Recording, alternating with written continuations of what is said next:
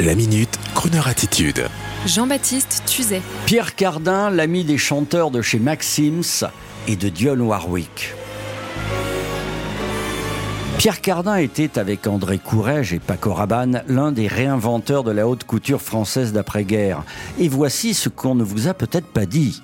Ses habits avait le style pop art des années 60.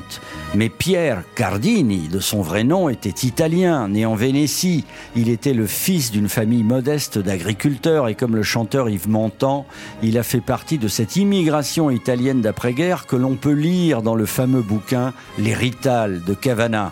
C'est après-guerre, justement, qu'il débutera chez la célèbre maison Paquin pour monter sa propre maison dès le début des années 50. Avec son look de séducteur à la Valentino, il sera très vite le chouchou des mondains de l'époque, de Salvador Dali à Rita Hayworth elle-même, pour qui il confectionnera des tenues de bal. C'est dans les années 60-70 qu'il imposera son style ultra-futuriste et pop-art. La suite sera celle d'un millionnaire qui ouvrira des boutiques et produits dérivés dans le monde entier. Sa marque Cardin sera aussi connue que Coca-Cola. Moins connu du grand public, Pierre Cardin adorait les artistes et son espace Pierre Cardin, situé en face du Palais de l'Élysée, attirera des artistes du monde entier, dont la chanteuse crooneuse internationale Dionne Warwick.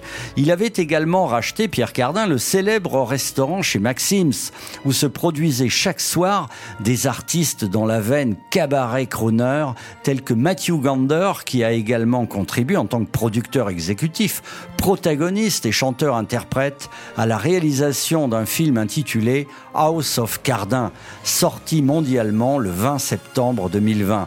Et sur Crooner Radio, c'est un plaisir de vous proposer là tout de suite une reprise de Non, je ne regrette rien d'Edith Piaf par Matthew Gander, un titre que Pierre Cardin adorait. Non, rien de rien.